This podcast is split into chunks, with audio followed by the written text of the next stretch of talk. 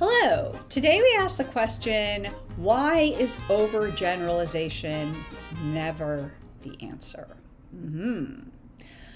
It's very tempting, particularly, let's say, it's winter, it's cold, there's less light, we can kind of feel a little down, maybe you don't feel well, um, something may be going on. And so you take one event and you decide that your story to yourself is it's a never ending stream of defeat.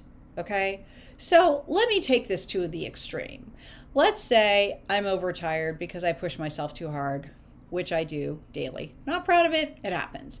And so then I'm in the kitchen and I'm cooking and I cut myself and it's bleeding all over the place and I made this big mess. I have a couple different stories I can tell myself. I can say, See, you're such a failure. You never do anything right because of one thing that happened, right? Sounds silly, but we do this, right? We take one tiny thing. Somebody rejects us or looks at us the wrong way, or we mess up at work, or we forget our friend's birthday, okay? Things are going to happen.